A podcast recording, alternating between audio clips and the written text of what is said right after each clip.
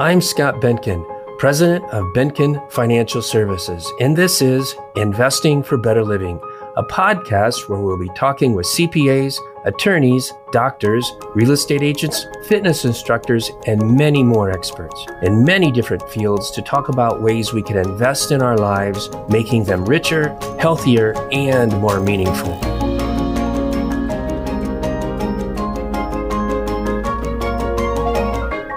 I own some property personally. My business, my law firm is an L L C. Everything I own in the business is owned me as a member of an L L C. It's separate. It's like I'm two separate legal people. And if I get sued personally, it doesn't mean my assets in an L L C can be taken. They can't. In previous podcasts, one of our guest speakers was Tom Culpepper, attorney and owner of Culpepper Law in Miamisburg, Ohio.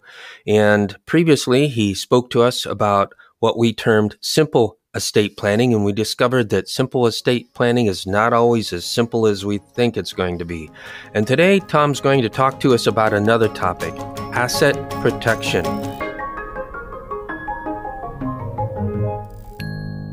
Welcome, Tom. Thanks for being on the show today. Well, Scott, thanks for having me. What is asset protection, Tom? I've read about it, heard about it, and I'm sure our listeners have heard about it. But uh, from your point of view, what is asset protection? Well, let me let me start off with just saying this. I can be guilty as a lawyer of using words that I assume everybody else in the public understands, and I don't want to. So when I use the word asset or I use the word property, it's your money. Okay, it could be the one hundred dollars in your bank account. It could be your deed to your house. It could be your automobiles, your retirement account. Anything you own of value is an asset. So let me get that clear up front. So what asset protection is, is it's using various types of financial instruments and legal strategies to protect your money. So for example, the most common asset protecting thing out there is insurance.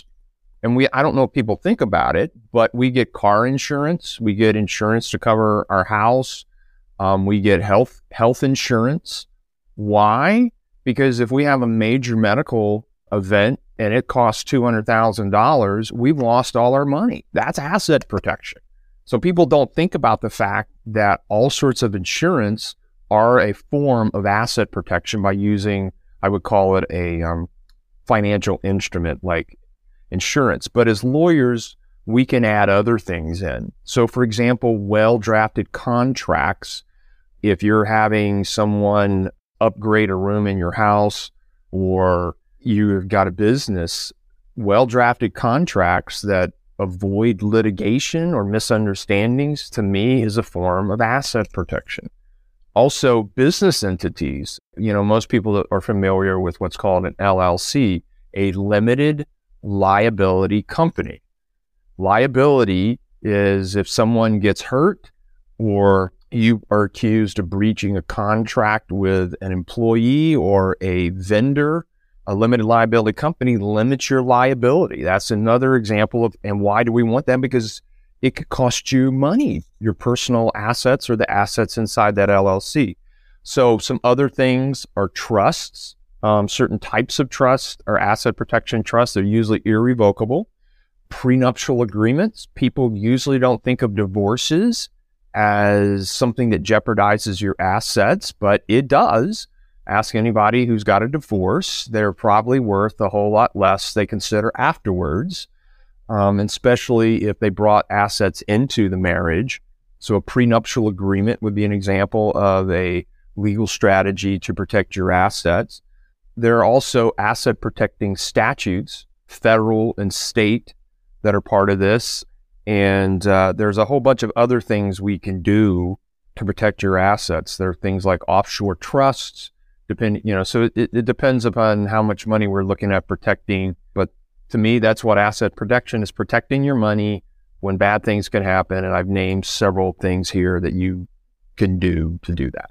Some of the things that you just mentioned, Tom, many of our listeners do own real estate, possibly rental properties and in their own residence. Would an L L C help them if they own rental properties or their own home? Would, would an L L C help them in any way?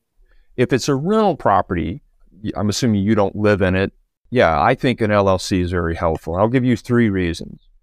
So first of all, an L L C is meant to protect the owner from the negligence of other people. So let's say you own a rental property, the heating element goes out in the heater, you hire a contractor to come in and fix it, they do a bad job, the rental property burns down and kills your tenants.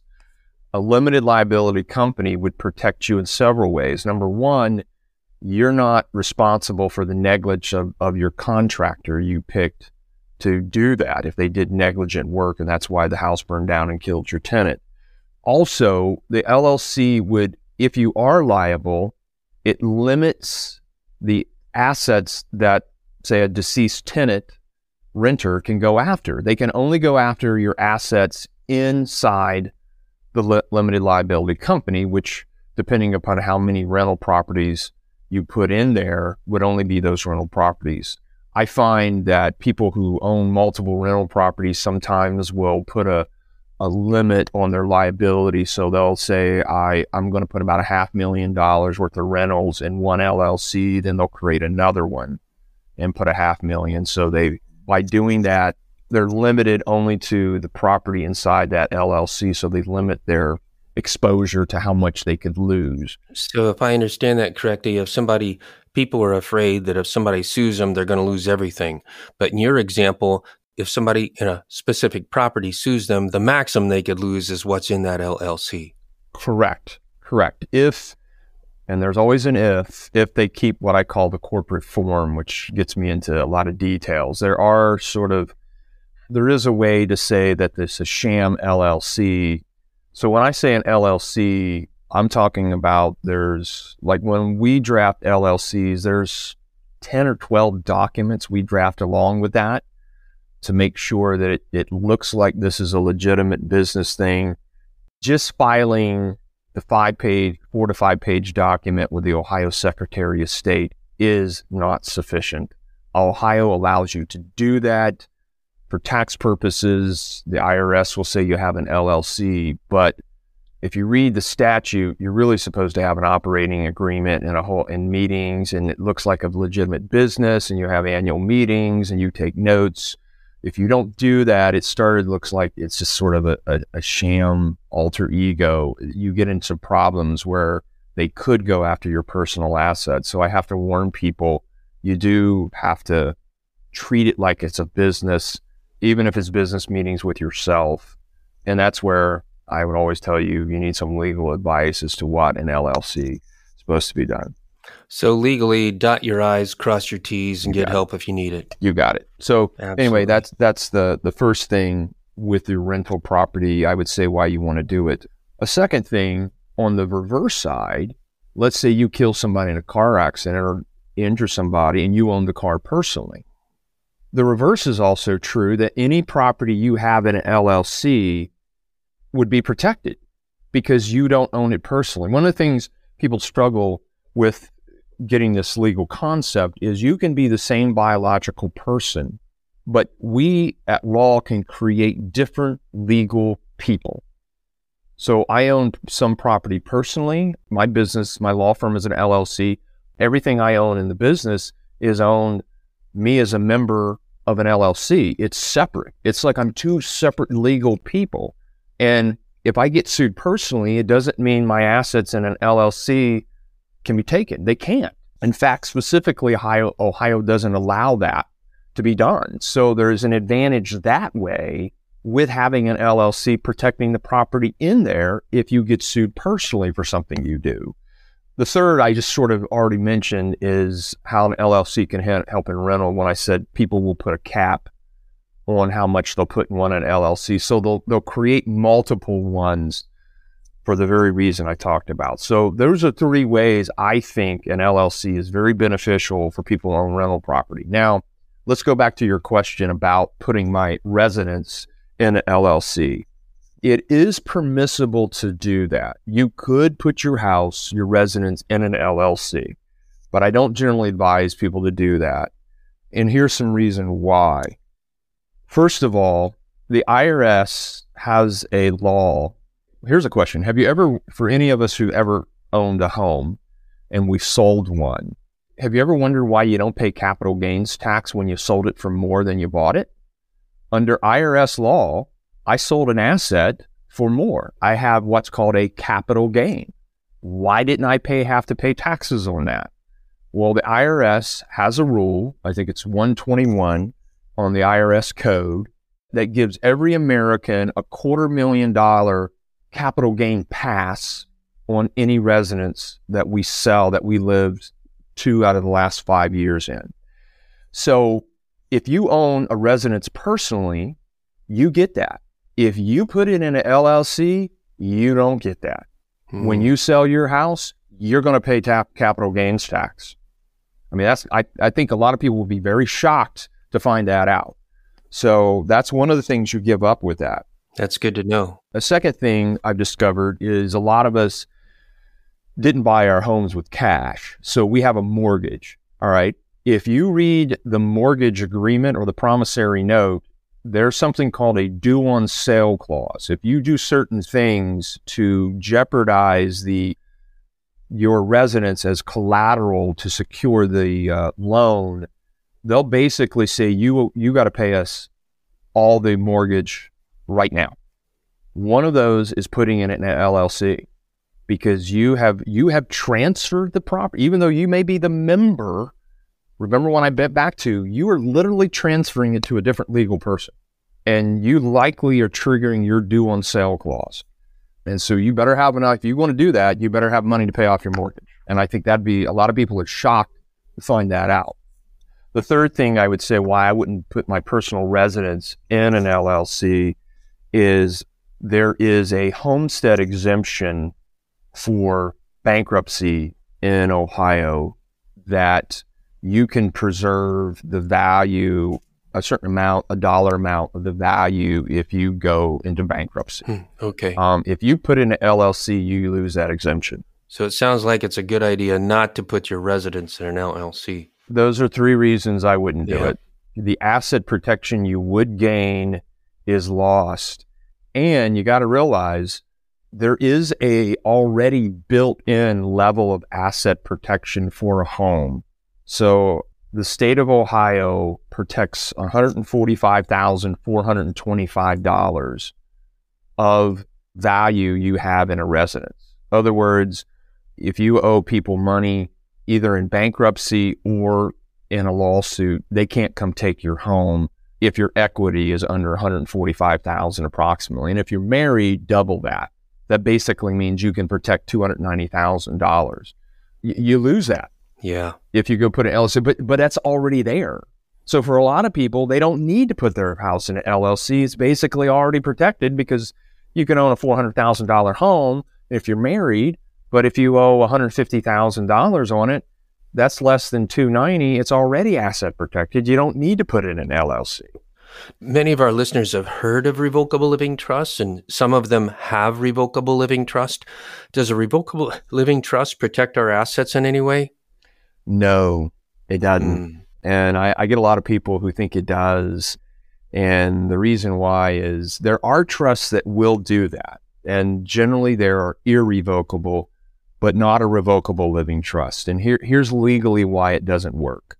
So what is a revocable living trust? Well, revocable to me means two things um, versus an irrevocable trust. So when you give One of the things you have to do when you create a trust agreement, the document, or like I like to call it the manual for how the trust actually works. When you create a trust manual, the trust document, and you name a trustee, you still have to give your property to the trustee. Well, if it's revocable trust, you can get the property back. All right. If it's irrevocable, you can't. So the law is your creditors step in your shoes. If you can tell the trustee to give the property back to you, so can their, your creditor. Okay. If it's irrevocable trust, you can't get the property back from, from your trustee. Well, then neither can your creditor. Those types of trusts do work, but not a revocable one for that reason. Sounds like they're very different. Uh, so people might feel they have a trust.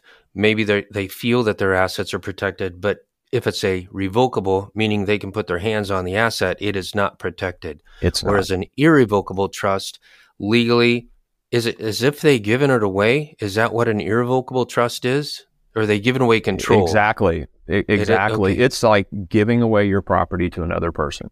The, uh, okay. An irrevocable trust, um, in fact, an irrevocable trust normally has to get a tax E I N number from the I R S. That ought to tell you, tax-wise, it's a separate legal person being a, a trustee. You've literally given your property away permanently. So, yeah. Yeah, it does okay. matter. What about retirement a- accounts like four oh one k's, four oh three b's, T S A's, I R A's, Roth I R A's, things of that nature? Are those types of uh, assets protected from creditors? Actually, yes, they are. They are. And again, some asset protection is done by statute. You know, you don't always have to have insurance or a trust or an L L C or a corporation or a prenuptial agreement. There are certain things that Um, the federal or state governments have passed laws protecting people from c- their creditors. So I think it was in nineteen seventy-four, correct me, Scott, federal government passed ERISA. And ERISA was basically a federal law that gave asset protection to any type of retirement money, actually any type of four oh one k, four oh three b type of plan. I know it protects those. It, it depends. This is where it gets back to the, the fact. What is it? What type of retirement vehicle is it? But uh, no, four oh one k and four oh three b are protected by ERISA law. So basically, you can owe a million dollars and your creditors can't touch your retirement account while it's in the retirement account. Now, the minute it hits your checking account, different story. Okay. But while it's in there, they can't do it. So that is those types. The state of Ohio passed a law dealing with I R A's. So traditional Roth I R A's, they are actually protected under Ohio law.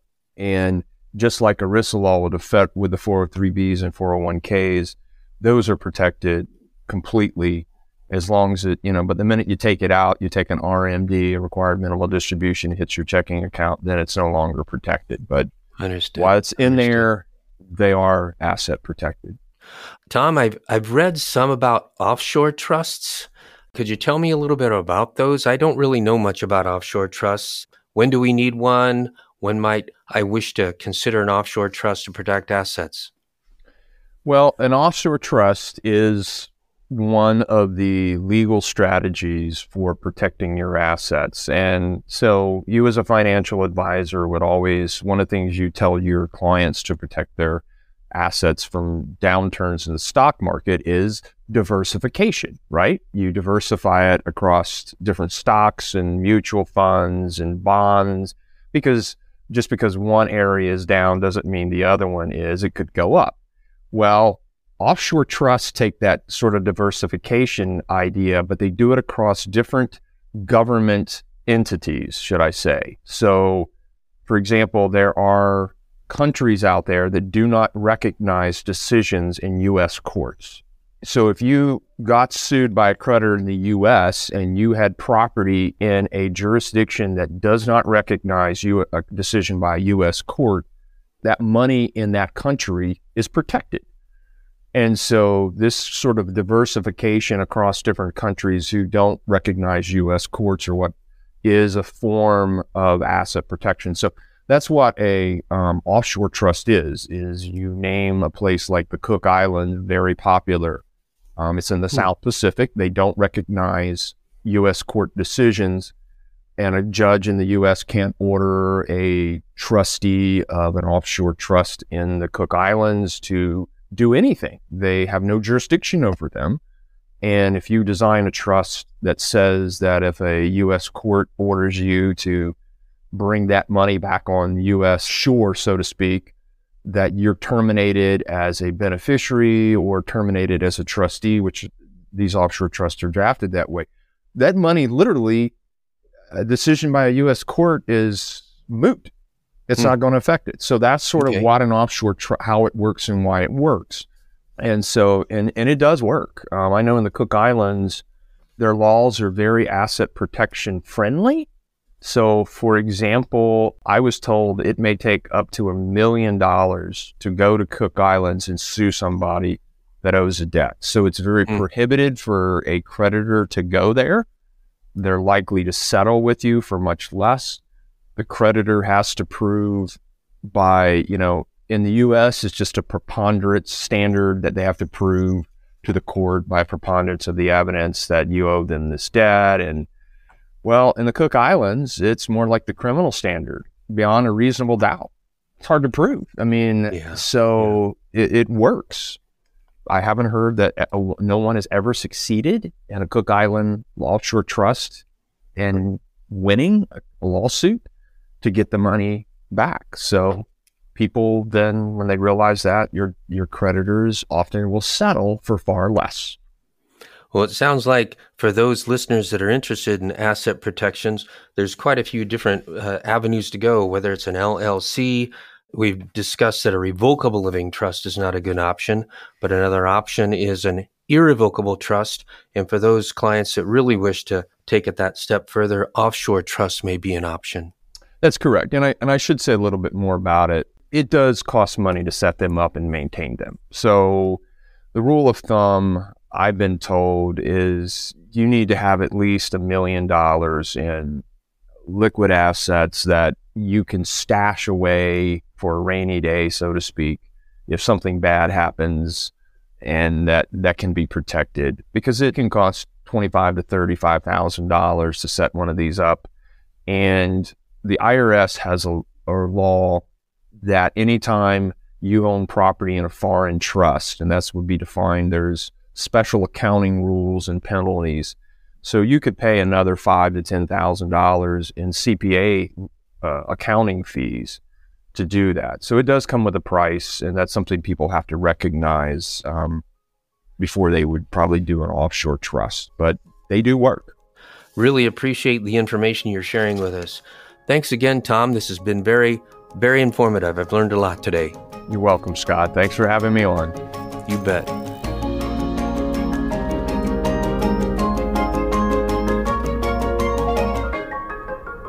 For those of you who would like more information on Tom's firm, you can visit him on the web at Culpepper Law L L C dot com. That's C U L P E P P E R L A W L L C dot com. You can also find Culpepper Law on Facebook and look for reviews on Google. Their office number is nine three seven, five eight nine, four one four four. We also have links for him in our show notes. I'm Scott Behnken. Join us next time as we continue to investigate ways to invest in fuller, richer, and more meaningful lives. Securities offered through S A Stone Wealth Management Incorporated, member FINRA and S I P C. Advisory services provided through Miami Valley Portfolio Management Incorporated. Miami Valley Portfolio Management Incorporated is not affiliated with S A Stone Wealth Management Incorporated